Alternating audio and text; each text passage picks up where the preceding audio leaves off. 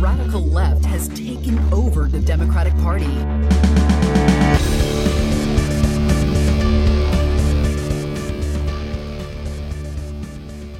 Hello and welcome to Think Progressively, covering politics and all the other chaos life has to offer. This is episode 70, recorded on Friday, August 12th from Milwaukee. I'm Joe, And I'm Jason. and on today's episode, we discuss what happened in the recent primary elections and what that means for November. But first, the headlines.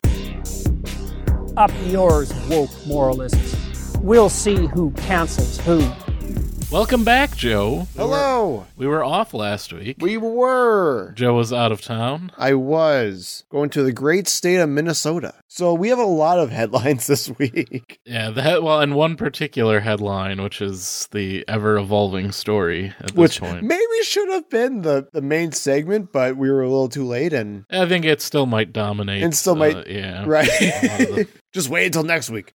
So let's start it off with a update, a quick update to a main topic from a few weeks ago. Brittany Griner. Brittany Griner was sentenced in Russia on Tuesday uh, to nine years. Nine freaking years. for her drug charges. I know it sounds bad, and it is. Hopefully, she will have to serve only slightly more, as she's been in custody since February, I believe. Yeah. This means her being officially sentenced means that the Russian State Department is more open to negotiations. Whereas before they were saying, well, she's not even been convicted of anything. We can't negotiate a prisoner swap with someone who's not a prisoner. And I'm still, still seeing people today trying to justify. Right. Well, All she she knew what she was doing, and you have to pay the penalty if you do the thing.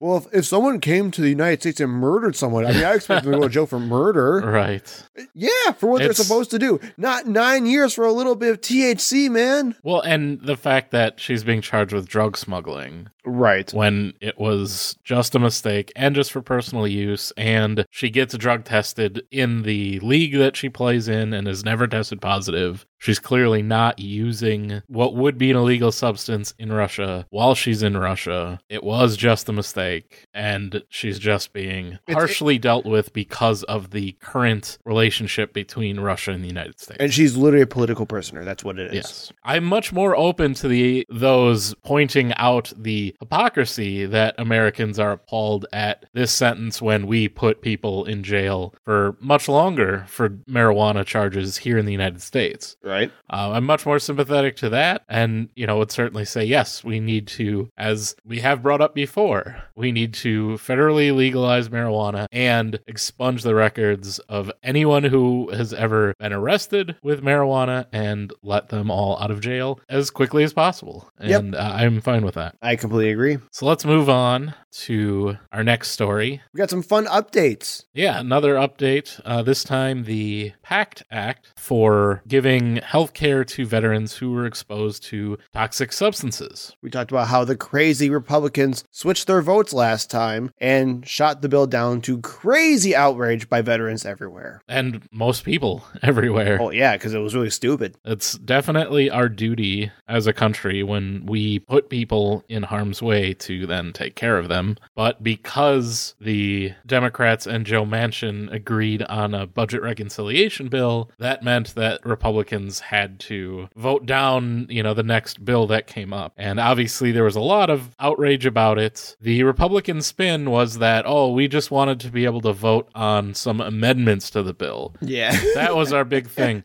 which all three amendments failed, and then the bill passed Best anyway. uh, with you know much larger support. I think it was. I think there was only eleven people that voted against it. yeah. Immediately changed their tunes. Oh, we we really just wanted to to be able to try to get these amendments, and that's the only reason we voted against it. I don't think anyone's believing that. I, we're happy that it got passed. It's, it's something that there's no reason to not vote for this. You know, there's I will we'll get to the the the budget reconciliation, the inflation bill, whatever they're calling it, in a second. And you know, I certainly have a lot of problems with that one. I could give you a lot of problems with the Chips Act. Just about any piece of legislation you can find where they're just dumping money into corporations for no reason. But uh, there's nothing like that in this bill. There's no, there was no reason to vote against this bill whatsoever for Republicans. They did it purely out of spite, and it backfired tremendously. No, I can't remember. Did, does it need to go back to the House, or is it already good to go? Uh, it is going to be signed into law. Came out of the House, and that's when they changed that minor detail with the rural hospitals. And they don't that's need- why it had to be voted on again Right. by the Senate. So yes, now it will be uh, signed by President Biden. Cool. And more good news. The climate bill, the Inflation Reduction Act of 2022, Joe Manchin's big bill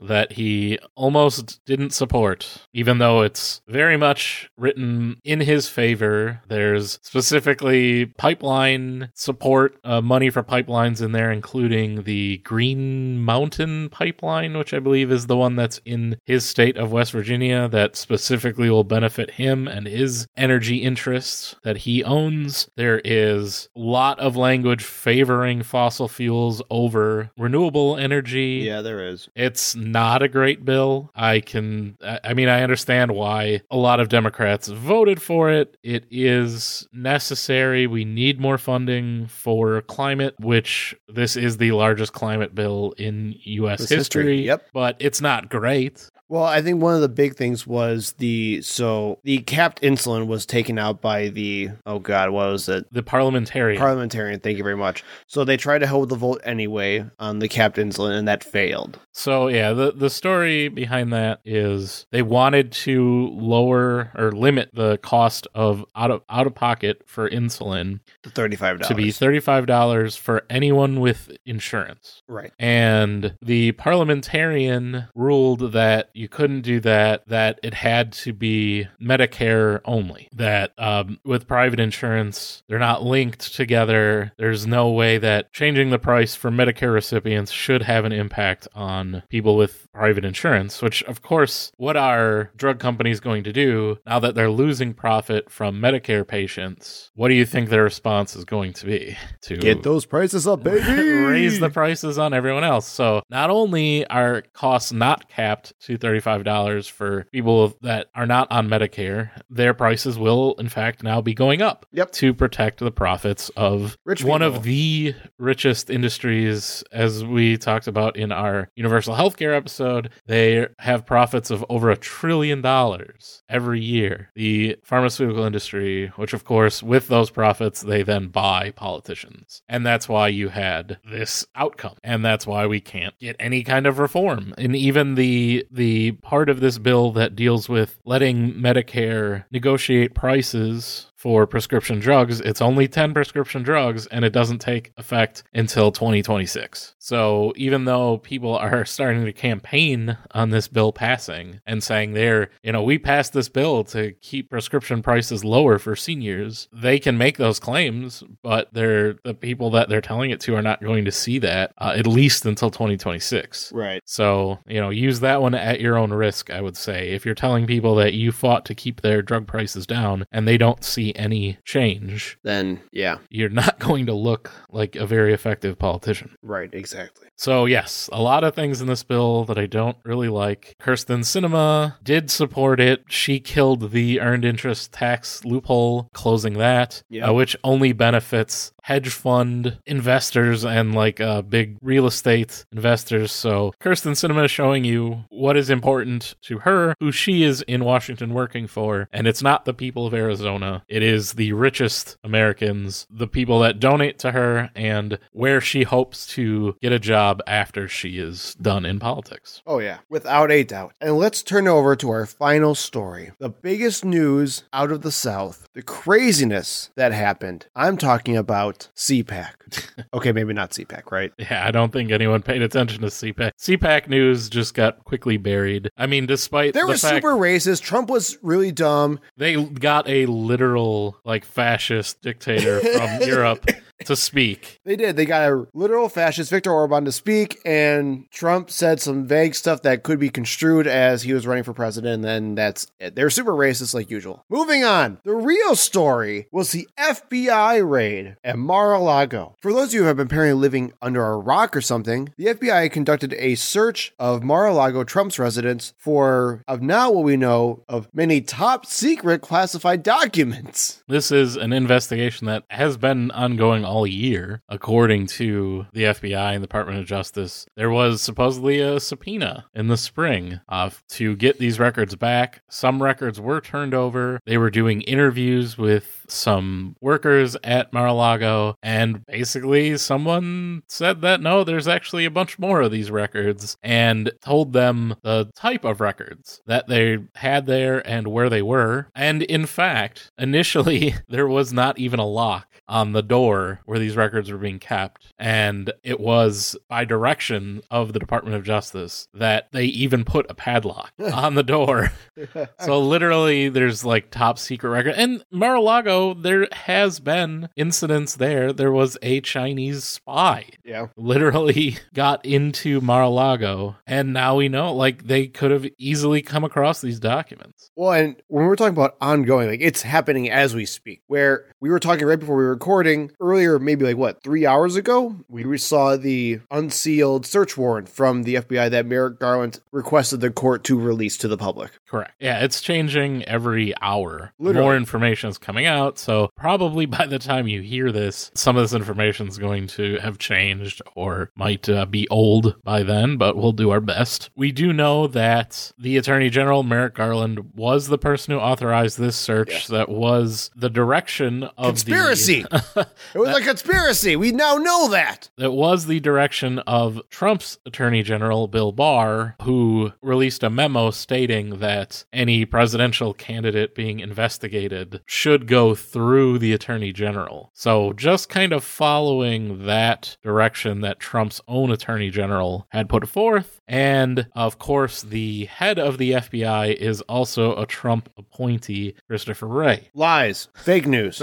So all of these Trump people that are kind of behind this, and of course it's all a radical left wing conspiracy. That radical leftist Merrick Garland. So let's talk about what was actually in this search warrant for these people that now have been unsealed to the public. It will include the warrants for you all later in the show notes as well if you guys want to go take a look at it. Federal agencies just one set of quote top secret slash SCI documents. It's like special compartmentalized intelligence. It's the top I was saying it's, level. it's yeah, it's like big, big, big bad stuff.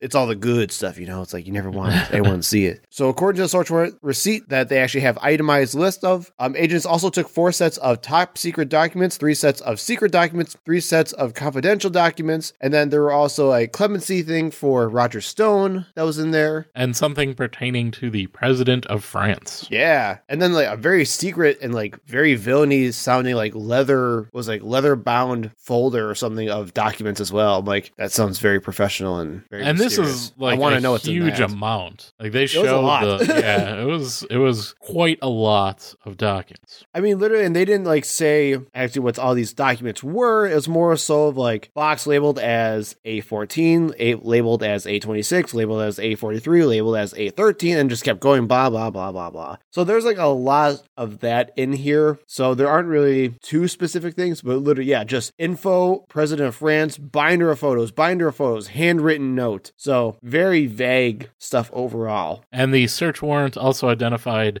three federal crimes that the Justice Department is looking at as part of the investigation. They include violations of the Espionage Act, oh. obstruction of justice, and criminal handling of government records. Now, as most people are saying, they expect the president's defense to be that he somehow declassified these documents tournaments we expect that, or we're literally seeing it as we speak. Well, uh, nothing is official until they actually get in front of a judge, but that's what is expected to be the defense is that, oh, these aren't classified documents. Trump unilaterally declassified them before he absconded with them from Which- the White House. No, he didn't. And he doesn't have the power to declassify some of these documents by himself anyway. Right. And even if all of that were true, it doesn't matter where none of the laws that are cited actually pertain specifically to the secrecy level of the documents. Okay, but what about the defense of, but what about Obama?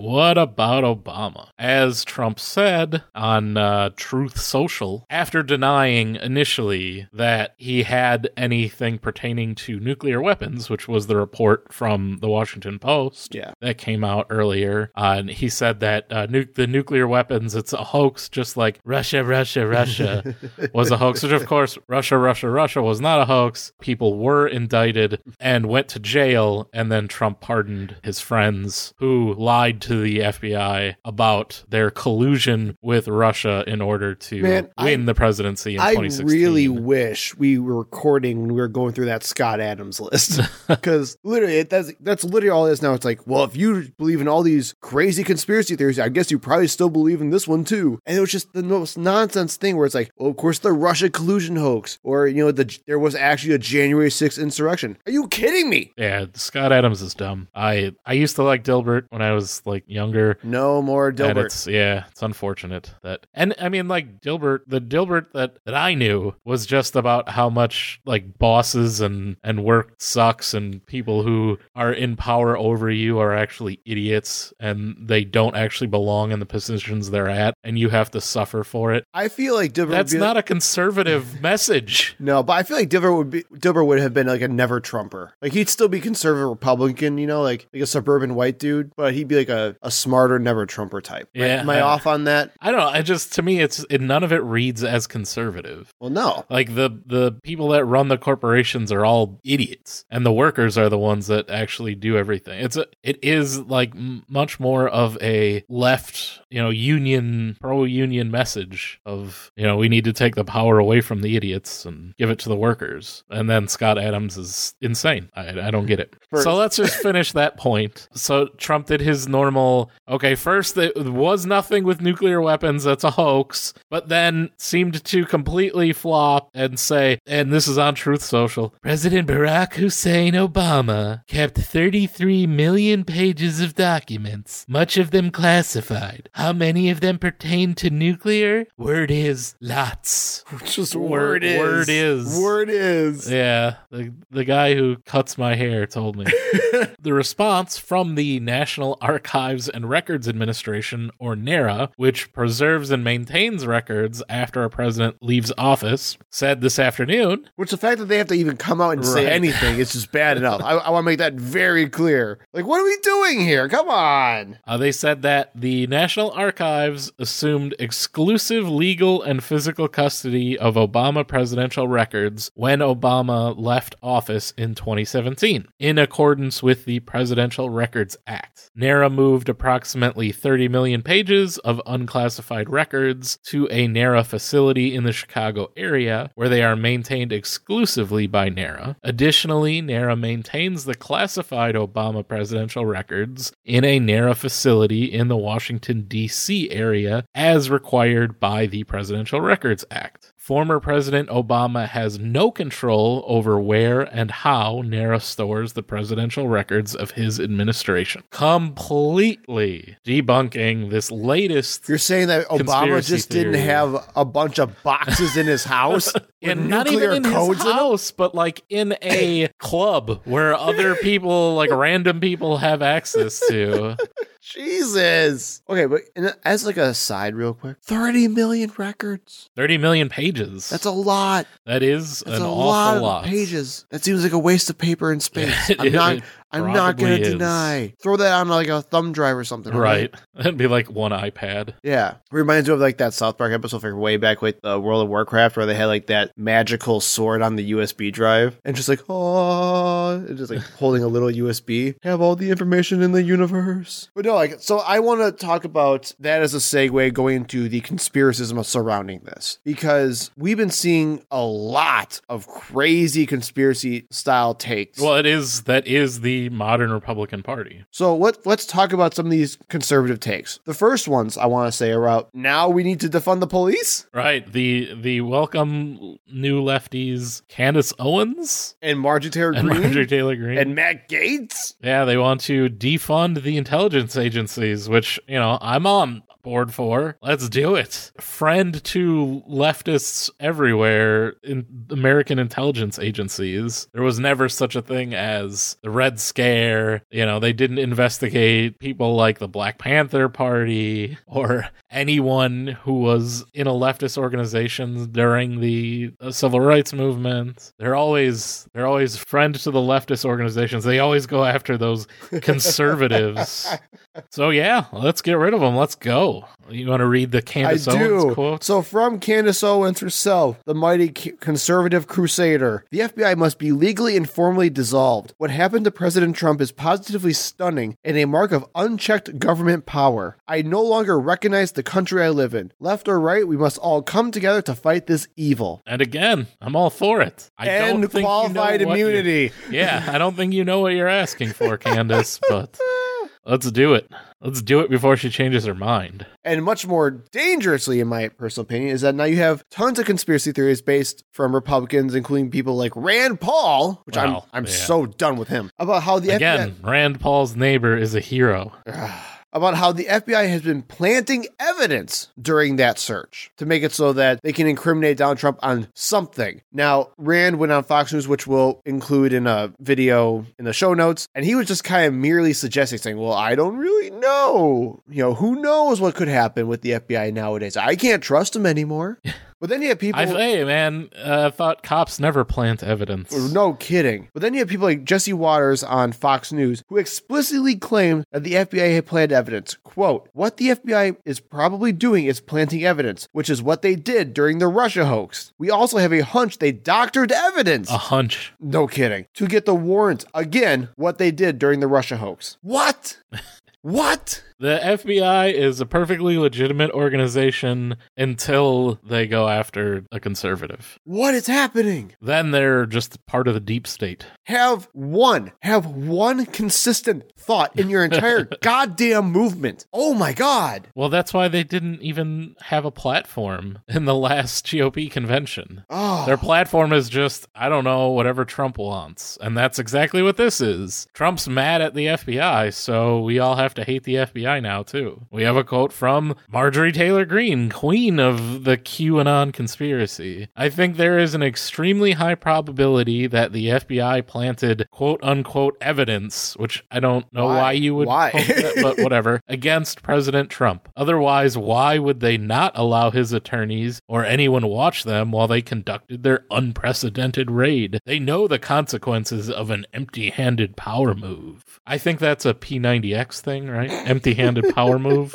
Uh, and he also had Donald Trump himself, the FBI, and others. Uh, maybe I do the voice. Please do the voice 'cause I can't. The FBI and others from the federal government would not let anyone, including my lawyers, very best lawyers, everyone tells me so, be anywhere near the areas that were rummaged and otherwise looked at during the raid on Mar-a-Lago. Everyone was asked to leave the premises. Very nice premises, by the way, very, very classy. They wanted to be left alone without any witnesses to see what they were doing, taking, or hopefully not planting. Why did they strongly insist on having nobody watching them? Everybody out. Obama and Clinton were never raided, despite big disputes. What?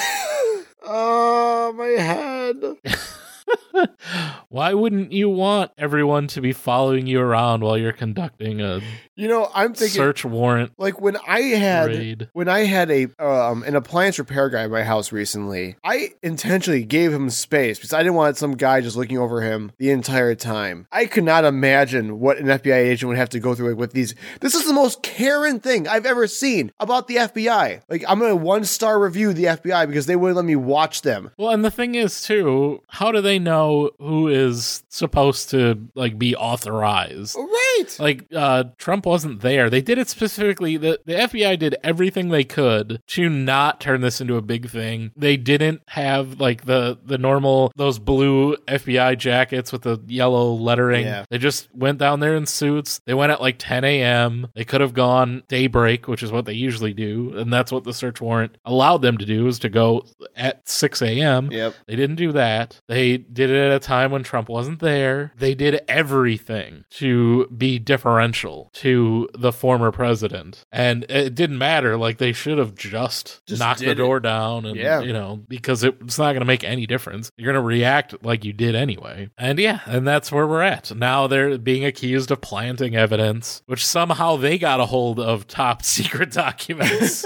and then planted them Right. at, at Mar-a-Lago. And, you know, they, they have someone on the inside telling them the documents were there. Yeah, but and they've been trying to get them for eight months now. Right. Well, that's what concerns me because you're literally poisoning the well. Not you, but they are literally Right. poisoning the well with this. Where if anything happens, now they can immediately dismiss it as just fake news and planted. Which is, well, that's what that's the plan. that's been Donald Trump's presidency. Right. And what scares me is that this is dangerous. This is 100% straight up dangerous. A guy literally went to an FBI office and tried to breach it in Cincinnati. He had like a nail gun. Yes. Just shooting at people. Literally. And they had to kill him. Yeah, he was holed up for quite a while. Yeah. And of course, this guy was at the January 6th insurrection. Right. So, definite Trumper, true believer, was trying to attack the FBI for what they did to dear leader Donald Trump. And then even on top of that, you have Trump Save America PAC constantly fundraising over this, siphoning even more money from believers. Yeah, I saw uh, Lawrence O'Donnell on his show had got an email, a fundraising email within hours Oh my god! of this saying, like, "Oh, the FBI raided Mar-a-Lago. Give, can you give forty dollars now to help us defend?" Jesus Christ, man. Meanwhile, you look at pictures of Mar-a-Lago; it's disgusting. Everything is like gold plated, Right. Ugh.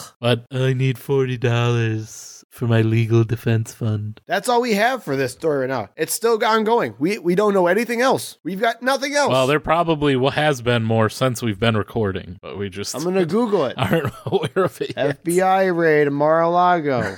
nope, nope. Nothing in the last hour, Wait, I should check Twitter. That's where all the news happens, right? but I'm sure there will be more by next week, and we will uh, bring it to you. That's what everyone comes to us for the, the breaking news. Well, the New York Times posted on Twitter 12 minutes ago about read the search warrant for Donald Trump's home. I think we're pretty up to date then. Okay. We're better than Twitter. We we technically gave this to you. You don't realize it, but we recorded this earlier than New York Times gave it to you. We're better. Well, than New York and Times. by the I- I- time you actually are able to listen to it, it'll be. Nope, nope. Quite- I am going from when we started.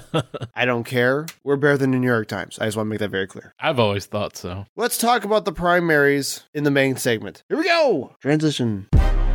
That was really a pro- productive segment, wasn't it? It's hard to get any word in with this clown.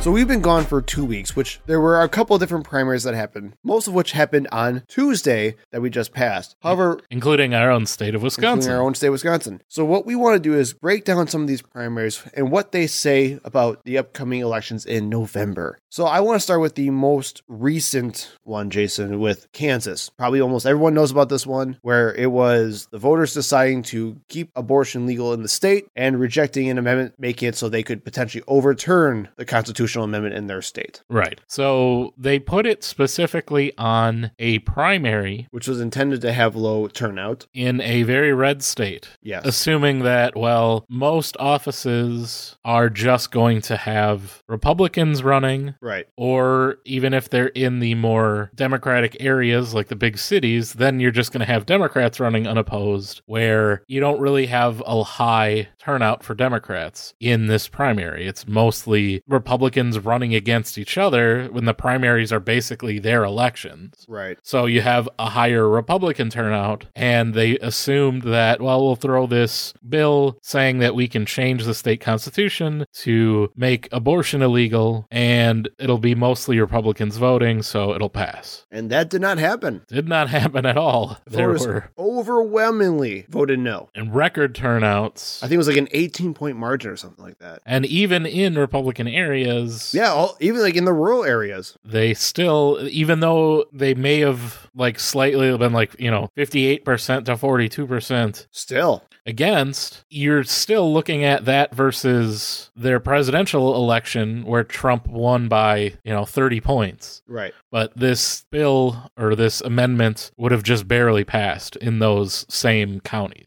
So it is showing that maybe Republicans misread the amount of support for completely making abortion illegal and that it is more of a fringe idea that may be popular among lawmakers and It's political elites. That's basically, or it's the hardcore Christian right. right. It it might be popular among Supreme Court justices, might not be so popular among American people. Right. I, I completely agree with that. And that's, I'm glad you brought that up too, because when you look at the Kansas voters, they also do not want like fully legalized abortion either, right? They want more nuanced takes. They were just so distraught about what would actually end up happening if they overturned that constitutional amendment that they all voted no. And it was like at unpre- unprecedented levels too. I think that what they say, like at, they voted at around, was it 2008 Obama levels? Right, like higher than the last presidential election. Yeah. It was crazy. So I, what is- Hopefully, this signals that you know re- that Democrats are going to turn out in the midterm elections to vote for candidates that want to protect abortion rights. That's that would be best case scenario. That would be, and I don't think that's going to be the case necessarily because I do think referendum, and it's not, it wasn't a referendum, but I'm just going to say that because I don't know what the exact thing was for this. But when it comes to like issue based items on ballots, that is much more cut and dry compared to what candidates are. Because once you get candidates in the picture, you start getting like ideology, how good the candidates are, They got those letters next to their name. Right, exactly. So I'm still concerned that it's not all that predictive and that Democrats should not be celebrating quite yet because of, I mean, they should be celebrating for the Kansas people. That's great. But I don't know how predictive this would be for November. At least that's my personal take. Yeah, it certainly means that try to get some something, some wording about abortion, a referendum, an amendment, anything you can, I guess, on the ballot. That it would be helpful. So let's move over to Minnesota. So there were two big things that came out of Minnesota. There was um, a special election that was taking place. Ilhan Omar had a primary race as well as the Secretary of State primary for the GOP. Well, and them as well. Ilhan Omar barely won her primary race. Yeah, generally a fairly popular. At least you would have thought so, right? So she's right, has been. so she's in last- the more Min- Minneapolis area. Um, she was challenged by a centrist Democrat, Don Samuels, who was on the city council. And the main contention was over policing. It was Samuels accusing Omar of being like too far left and supported defunding the police with rising crime happening all throughout the area, and that she just doesn't represent the people good enough, basically. Obviously, Minnesota being where we had the George Floyd killing. Yeah. So yes, uh, she did barely win. It was much closer than I would like. She is known as she's part of the squad, one of the more progressive members of Congress. Has been fairly popular ever since she came into office. She's got a great story. She is a Somali immigrant. There is a large Somali population in Minnesota. She's a great representative for them. At least we would argue for it, but Yeah. yeah. Although I will say, if you look at Omar's statement saying like, "Well, we won because the people chose progressive ideals today," blah blah blah blah blah, and then Don Samuels went out and said, "You know, I hope this sends a message to Omar saying that she can't embrace extremism and all that fun stuff." Blah blah blah. Fine. I will say though, even if Omar is this fragile or this vulnerable to losing a primary like this in her area, that means the defund the police stuff is not working well in cities. And we're kind of seeing this even in Milwaukee as well. We saw this like with the Milwaukee mayoral race, if you remember that, Jason. But it, even Democrats are just not okay with the rising crime or at least even the perception. of It's a crime. perception. It- Let's it's- it's let's put it that way. It's Yes. a media fueled narrative because that's what gets ad revenue. That's what gets people watching. That's what makes money. That's what it's about. Right. And If they you look at the actual numbers, the crime's not It- rising. it's it's consistent. It's yeah, and they immediately conflate that with defund the police. even the in areas where the budget for for police has only gone up ever, Right. Which is ninety nine percent of America. And again, it's a messaging issue too, where defund the police to most people, it sounds like you're saying get rid of the police or have less police to handle violent crime, which is not what the message of defund the police is. It's literally to try to take a lot of the burden of the nonviolent crime or just the regular like calls for wellness checks away from the police because they're not the best place to handle it and it overburdens them. And you're better off having somebody else who is trained specifically to handle those types types of calls handle them. Right. Although I will say though, like that's where I think my biggest issue with defund the police movement is, which is the fact that you even have to explain that means that's a, it's a not great slogan. Well, you have to explain it because the right attacks it as being Well, get rid of the police, it's and they have those ads where the phone just rings and oh, I'm sorry, there's nobody to answer your call because we got defunded. But it's because they explicitly believe that defunding means you are going to abolish it. So like I, I But talked who about- gave them that impression? They did, literally. Because let's look back at defund Planned Parenthood. They did not mean to reallocate resources in Planned. They wanted to abolish and destroy Planned Parenthood. When we see people talking about defunding the FBI right now, they're not talking about reallocating resources for a better, Well, more they healthy it, way. actually, I would argue that they are saying defund the FBI, as in yes, the FBI can still exist, but they need to not go after white people See, I- anymore. I, don't. Th- I think they're literally trying I- to say like this is a bad organization. You just gotta get rid of it. I think that's what they mean by defund. And now, granted, I actually am still in favor of using defund the police, not at the mass level, but at least on the. I think the left should, the activists should, because that pushes the Overton window over, and I think it works very well that way. But if you want to talk strictly about whether or not the slogan itself works, it doesn't. Only because of how conservatives and moderates have already viewed what the term defund was, and that's what sucks with it. It's not. It's not the activists' fault. It's literally the fault of the people who are hearing it, and that's the only thing. So I would only say what this race with Omar says to us is that we just be very careful with how people interpret these messages about the police because they're so sensitive to crime issues, especially in big cities. And if big city Democrats are already concerned about high crime, God forbid what's happening outside of that in more exurb like suburban, exurban, and rural areas Areas with lower crime rates. literally because they're afraid of black people. So, and then on top of that, for the GOP Secretary of State, we have an election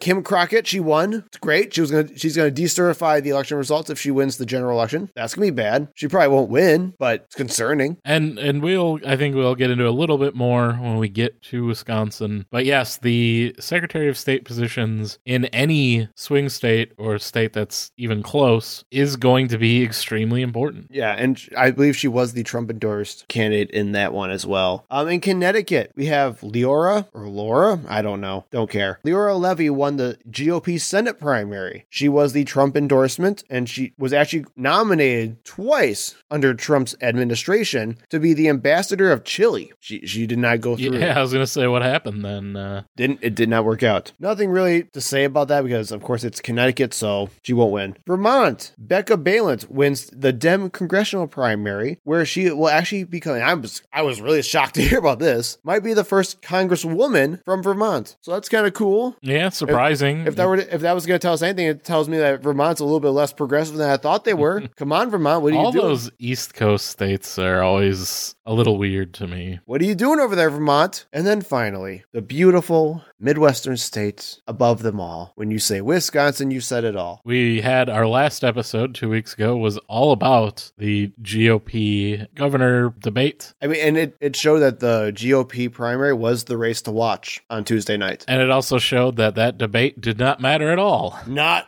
a bit. Oh. Because the person that we said unanimously did the worst in that debate and had no real message and just looked like a sweaty mess won the primary. He did. Tim Michels, the Trump endorsed construction mastermind, and something on his lip that he still has not taken off yet, wins the GOP nomination. So, the big takeaways with this Michels won Waukesha County, which, if if you guys who are outside Wisconsin, is the stronghold for Republicans in our state. These are ex urban areas, like kind of in between Milwaukee and Madison. It's where we broadcast from. A little bit. Oh, you are technically. We are in Waukesha County. Oh. On the edge of Waukesha County, You're but right. we are in I, I have to come County. into Waukesha County to do this. You're right. And what's interesting is that Kleefisch took all the metro areas. So Milwaukee County, Matt or Dane County, I believe some like in Green Bay, Fox Valley areas. She took all those like in the more populous. But Michael won everywhere else in the state. Which is what you'd expect. That's usually the way most of the statewide elections go is that Milwaukee County, Dane County, Brown County, which is where Green Bay is, Yeah, thank you. um, and then potentially La Crosse go for the Democrat. The rest of the state goes for Republican. But because of the population differences, we're still generally a blue state. And if you get a large support in those large population counties, you can still carry the state. And that does make a difference. We didn't really talk about any of the other states because we don't know off the top of our heads. But our primaries here in Wisconsin, you can vote for whichever party you want, but it's a single party primary. Correct. So you can only vote for either Republican, Democrat, or Green Party, whatever other party they have on the ballot, but that's the only you can only it's a single party vote. Yeah, it's open, but that's all. It's a single primary. So even though Rebecca Kleefisch carried Milwaukee, Dane County, Brown County, the the majority of people in those counties were not voting in the Republican primary. Correct. So it was not going to be enough to overcome uh, Tim Michels winning in every other hick county in in Wisconsin. So what what do you think this tells us? Like why why do you think Wisconsin Republicans chose Michels over Kleefisch? Well, they didn't watch the debate, Shocker. and I think they bought into. I mean, it was basically who they you listened to our podcast, Jason. If they listened to our podcast, they would know what happened. Uh, well, we did. We did also have the the anti Rebecca Kleefisch. Maybe they just were behind on our podcast. They hadn't watched. They hadn't listened to the last episode. Yeah, they're and still going like, through the backlog. we know they that they don't like Rebecca Kleefisch, so but generally what in my mind, and I think in a lot of people's minds, it was Scott Walker versus Donald Trump. I, I would break that down even more and say it's establishment versus anti-establishment. Sure. Uh, it- and certainly in that scenario, Donald Trump slash Tim Michels is the anti establishment. You know, the I'm not a politician, I'm a businessman. Well, and he literally says that he's he's he literally said that he was a political outsider. And if you look at his campaign expenses, he has given quite a lot of money to Michels Corporation. So he seems very much in the mold of Donald Trump. yes. where a lot of money is going to be funneled to his family's business, uh, even though, again, he claims to be the owner on the ads that I've seen, and he is not, in fact, the owner. He is a vice president. His brother is the president and CEO. But whatever. That's that's the way I see it. Is you looked at Rebecca Kleefisch as being Scott Walker. Obviously, Foxconn is Yeah. going to hurt her. She was a big proponent of Foxconn. Is a huge failed investment that has cost specifically the local community of Pleasant Prairie tens of millions of dollars, which they don't have being a small community. It's cost the state millions of dollars, and we've gotten absolutely nothing out of it except being scammed by a Chinese technology company who scammed our former governor Scott Walker and Lieutenant Governor Rebecca Kleefisch. And that's it's a it is hard to uh, overcome that. The only person that actually made any money out of that deal is in fact Tim Michels Yep. who made tens, if not hundreds of millions of dollars uh, with his construction company building roads for this Foxconn factory that never uh, never made anything or really employed many people at all. Right. They So- did, they did ride go karts though. Yeah, they did ride go karts until the batteries ran out, and then they left them in the empty warehouse. Which is, if you find the, uh, uh, The Verge. yeah, the Verge article about that is hilarious. Oh my god, so good. Or if you look at one of our episodes, we have all that in the the show notes. God, that seems so long ago. it was quite a while ago. But yeah, I mean, when you look at that versus Donald Trump came to Waukesha specifically to Yeah. campaign for Tim Michels and campaign against Robin Vos, which we'll talk about in a second. That's that's what your choice was. You had Scott Walker campaigning for Rebecca Kleefisch, Donald Trump campaigning for Tim Michels. Well, and Mike Pence, Right, also for yeah, Kleefisch. Rebecca Kleefisch. That seems to be the schism right now in the Republican Party. Yeah. The, the Mike Pence versus Donald Trump, and no one likes Mike Pence. No, So I it's not terribly surprising again because those voters don't care about issues. They're not going to watch a debate. That's not what's important to them. And they don't even care. The thing is, out of the candidates running, and we talked about that in the, the debate episode, Tim Michels is not even like a, the crazy Trump conspiracy guy. no. In fact, Kleefisch was way worse than he was. The other Tim, Tim Ramthun, was the crazier, I'm going to decertify the election if I become governor. And he got no support, which is kind of what he got we predicted. six percent. that's that's very little. Didn't even get into double you digits. give him that, all right? He tried very hard. All of the members of his family voted for him. I'll give him that, probably. But that's it. I, he had no support anywhere in the state, and he is the the real crazy. If if Trump was running, he would have been Tim Ramthun. Yeah. And that got no support. So it's kind of double edged. When you look at what Michael says, he is almost in line with Kleefisch on every single issue. They had no difference. It was just, well, I'm the Trump guy, and you were Scott Walker's lieutenant governor. Well, so and that's what scares me, I think, the most about Tim Michels. He is really dumb.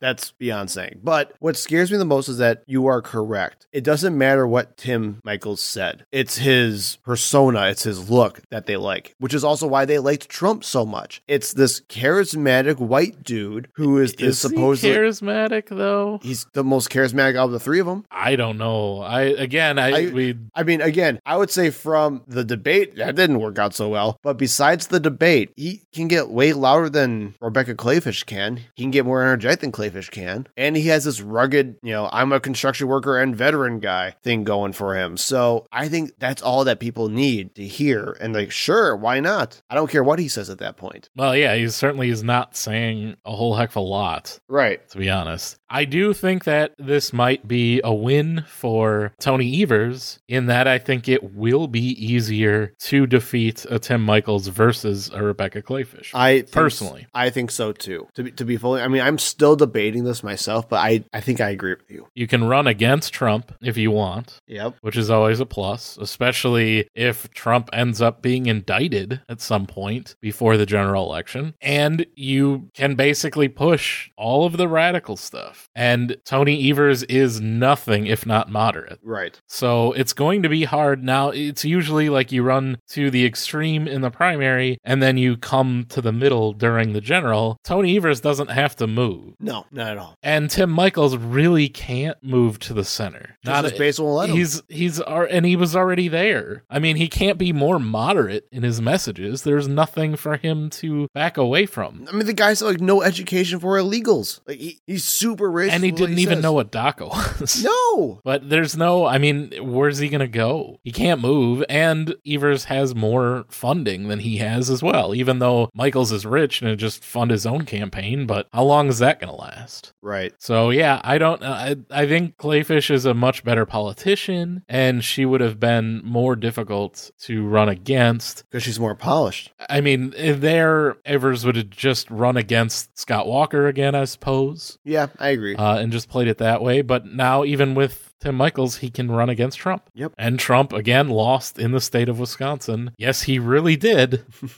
and as we'll see here as we talk about the other offices that were up uh, for the GOP, their extreme candidates did not do very well. no, I was going to say that. So let's move on to some of the lower ones. For Attorney General, we had Eric Toney, who won the GOP nomination. He was the more moderate of the candidates. Did not outright deny the 2020 election results as others did, but did pledge to prosecute the Wisconsin Elections Commission for 2020. Then we also had Amy Loudenbeck, who won the GOP Secretary of State nomination. And she is certainly a much more moderate position. She was the most out of the, it was a three Yeah. candidate race. Yeah. Jay Schroeder came in second, not the qu- quarterback from the Raiders in the 80s, by the way, but he came in second. And then the extreme candidate, the conspiracy theorist podcaster, scumbag, came in a very distant third. So And Amy Loudenbeck, I mean, now they're all saying, much like Eric Toney being against the Wisconsin Election Commission, and all three of the governor candidates that all wanted to dissolve the Wisconsin Elections Commission, all three of the people running for Secretary of State also said they would dissolve the Wisconsin Elections Commission and take the power uh, over elections into the office of the Secretary of State. Loudenbeck initially didn't even start with that position. She had to change her stance. When she announced that she was running, she said that she wanted the Secretary of State to work as a check against the Wisconsin Election Commission. And when both of the people running against her had said they wanted to dissolve the Wisconsin Election Commission, she had to then change to that. Well, because again, that's what the Overton window is all about. So we talked about how the Overton window works really well with defund the police, where now you can say, "Hey, I'm going to reform the police and do all these same things that defund the police does, but just under a different guise of moderatism. It's the same thing with this now, where decertifying the election results are pushing people so far to the right that they're going to dismantle everything except actually doing decertification. And as we talked about, the Secretary of State position is going to be extremely important for swing states. What can happen if the Secretary of State has power over the election is it will enable them, and if they're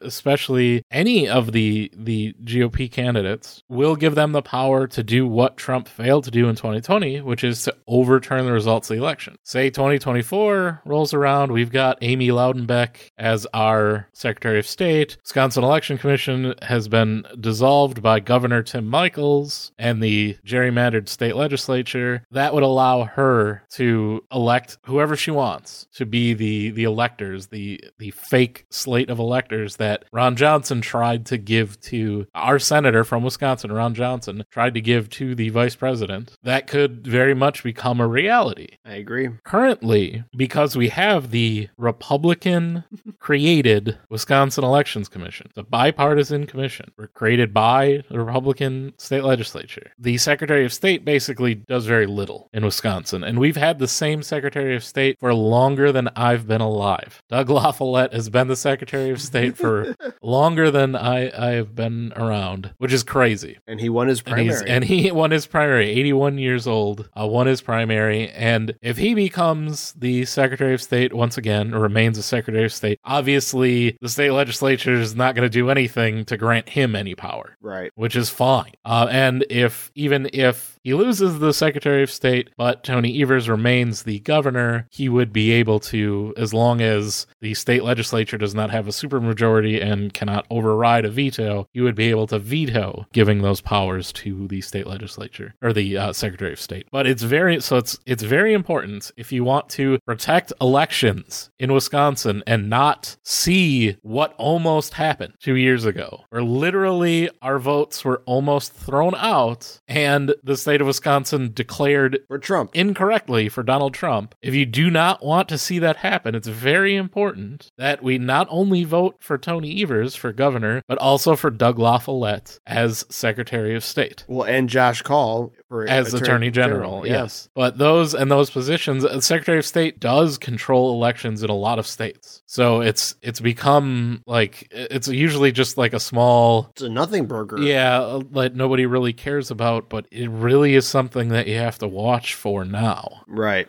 Now, the other big race that came out of the wisconsin primary I was not ready for this. was robin vos the speaker of the state senate One of the most entrenched and strongest Republicans in the state. Yeah, someone that we do not like in any way, shape, or form. The guy who said that uh, in person voting is 100% safe during a pandemic. Well, basically wearing a hazmat suit. Right, while literally being covered from head to toe in plastic. Face shield, gloves, surgical gown, everything. Oh, it's perfectly safe. Come on down. I'm here. Oh, that was the craziest thing ever. He only won his election, his primary election, to his Trump endorsed opponent Who I didn't even know he even had a primary opponent. by two points 51% to 49%. That's crazy. Adam Steen, which is like no one knew who he was a week No, ago. no, not at all. Uh, Trump endorsed him when he came to Waukesha for his rally. A quote from Trump on Robin Vos. This was a Truth Social post. A lot of people will be voting against Vos on Tuesday, and for very good reason. A do nothing RINO, hmm. which is Crazy. insane. Like Robin Vos is the most conservative, gerrymandered the hell out of our state. Yeah. Took power away from the governor, Literally one of the most corrupt, power hungry people you'll know. And again, the only way I can even describe him for people who are not from Wisconsin is our, well, technically he's in the Senate and then federal level, but literally our Mitch McConnell. That is the only way I can describe Robin Vos to you. And, but I, I guess that's still accurate because people still think Mitch McConnell's a RINO now. right? So, I, because who he's knows? also not 100% on board with Trump. Right. And really, this all just breaks down to the fact that Robin Vos keeps telling Donald Trump over and over again, and he keeps getting called. He got called last month by Donald Trump asking him to decertify the election results from two years ago. Ago. Yep. And he keeps telling Donald Trump that he cannot, that it's unconstitutional, that there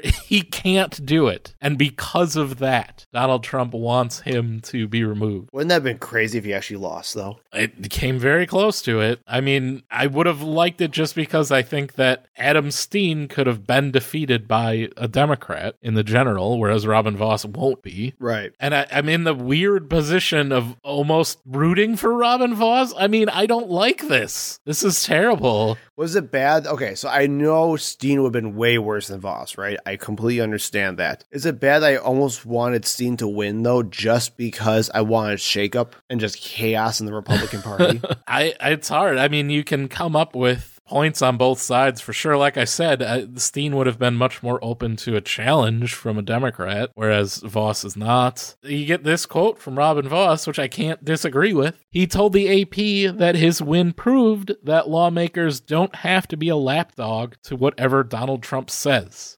I, I, I disagree. I can't. I like, disagree with that because, again, it- with how entrenched he was, he almost lost to some random no name dude from one speech from Donald Trump. If they put more time into Steen's campaign, he would have won. So, it, again, it kind of goes back to the whole Ilhan Omar thing where it's like, sure, the incumbent won, which they should have won anyway, but the fact that it was as close as it was should send a message within itself. That's what scares me. And another crazy part of this is Robin Vos has done everything he could do to try to appease Donald Trump. We have the ridiculous Investigation. election audit investigation Yeah. by insane former Wisconsin State Supreme Court Justice Michael Gableman, who incidentally was at that rally campaigning for Adam Steen against the person who put him on as special counsel in this election and has paid him over a million dollars. Hey, Jason, now that Robin Vos won, you want to guess who doesn't have a job anymore? I know very well who doesn't have a job anymore because it was announced earlier today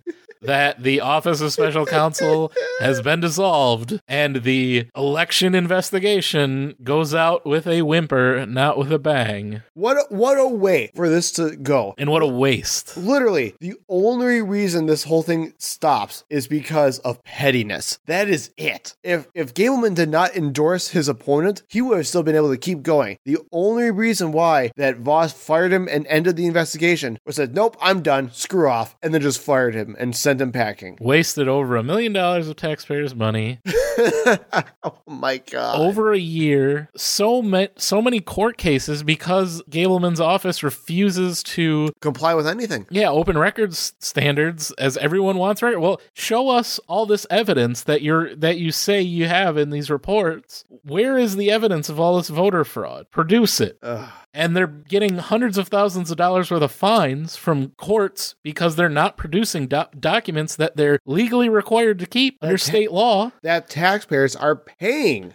They're using taxpayer money to pay for the dang legislation and they increase it. Vos increased that budget to pay for future lawsuits because they refuse to keep going along with complying. And now the only reason that it has finally ended is because Michael Gableman is even too crazy for Robin Vos. Because again, the only outcome that he would have accepted is the impossible, which was somehow decertifying the election from 2020, which could not happen No. is against the state constitution is not possible, but Donald Trump and Michael Gableman and Tim Ramthun don't seem to understand that, will not accept that. Much like the fact that Donald Trump lost the election. They just will not accept it. It's as much a reality as the fact that the election cannot be decertified, but reality is just a concept that they cannot grasp. So to conclude this whole thing, what big takeaways did you see from not just Wisconsin but everywhere else? What what should we be concluding with Well, this? I will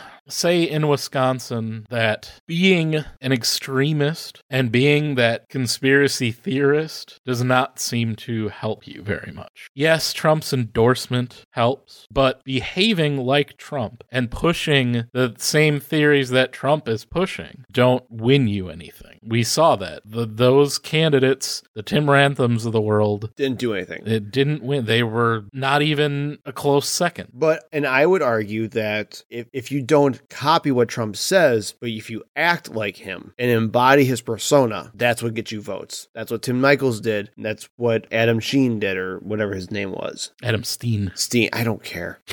But I, and I think people were voting against Robin Vos more than they were voting Well, for yes. anyone. And well, that's my thing. So I do think it was a win for Trump. I think it was a big win for Trump. But even more so, I think if we're going to take anything away from that night for the primaries, it was, especially in the GOP, the anti establishment outsider candidates are winning out. And I know Robin Vos technically won, but again, the fact that you have one of the most entrenched Republicans in the entire state, and to a point where I didn't even know he even had a primary until election night itself. And I was only even told that it was close by, you know, watching the elections that night, really tells me that people were voting definitely But- against the establishment Republicans. But here's the thing Trump has been railing against Robin Vos for years. yes, he has. And I've heard crazy Republicans talk about Robin Vos again for a year, for two years now, and how much they hate him. So it's not that much of a surprise to me to say, yeah, if he would have a primary opponent, and especially if that primary opponent would get Donald Trump's endorsement, again, Donald Trump is extremely petty He is. and doesn't care and the Republican Party right now doesn't care what your record is, doesn't care how conservative you are. It's how much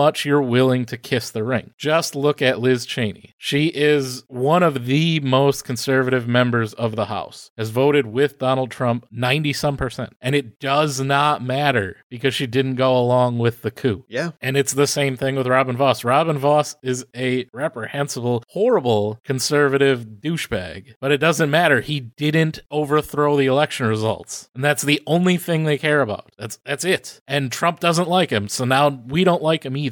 And that's exactly what you see with Liz Cheney is what you saw with Robin Vos. And it doesn't matter who Liz Cheney's opponent is. Same thing, it didn't matter who Robin Vos's opponent was. They were always going to vote for that person because they just hate Ro- Robin Vos is a traitor. He didn't overturn the election. Yeah, they're just voting against and voting for. So what do you think this says about November then? Again, I think Democrats need to point out what it means if their opponents get in, what it means if Tim Michels gets in. Do you want to keep our 1849 law on abortion? That's what Tim Michels represents. Do you want to have an election that will be determined by a single person? That's what having the Republican candidate for Attorney General and Secretary of State will mean. And I think if you run on that message, that will generate a lot more support and that message resonates better. And I think with what we saw that the real extremists, the real conspiracy people lost, I think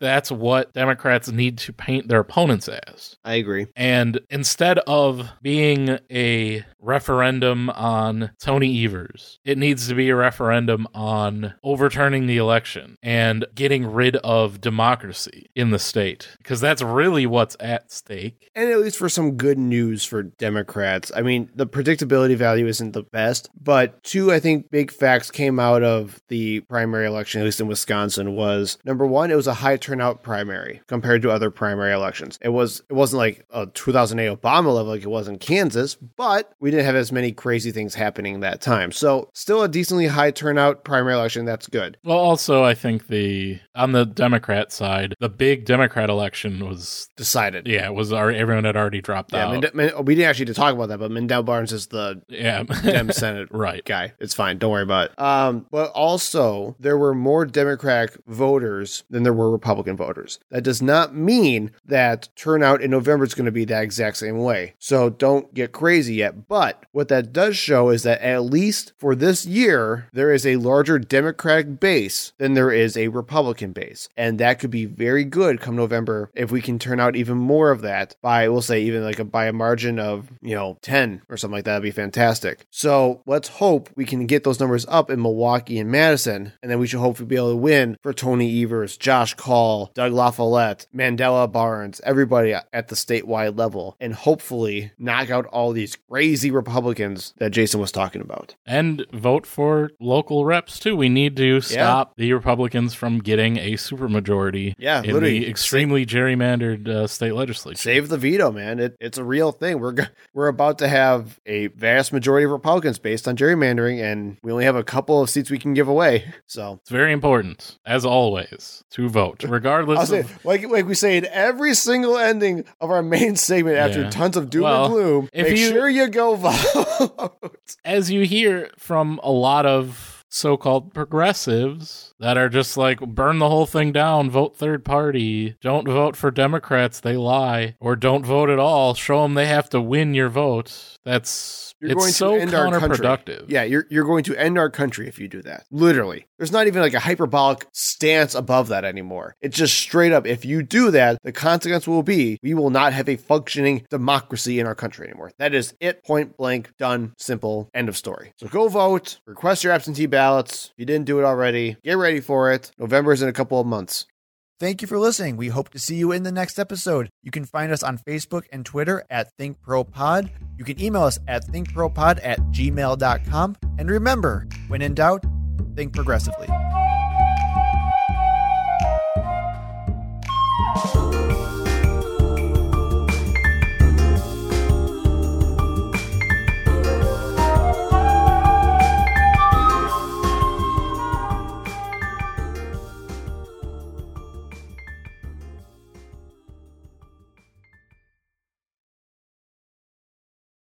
You know, I I say prime or Friday. I say like Friday, like you just cut it in. Have you ever noticed that? I say it the exact same way every week. Like this episode was recorded on Friday. yeah you have a certain I literally do. I do the, and I'm Jason the same way too, though. So it's just kind of a. In reality, we actually just leave it. I'm Joe. Silence. and you just edit it in later. Hang on. oh, God. Oh no, I'm dying, Jason. I'm dying. this, this this this shouldn't happen. well, we made it all the way to episode seventy. Oh, I finally get some good news, and It I was, can't. it was always going to end sometime.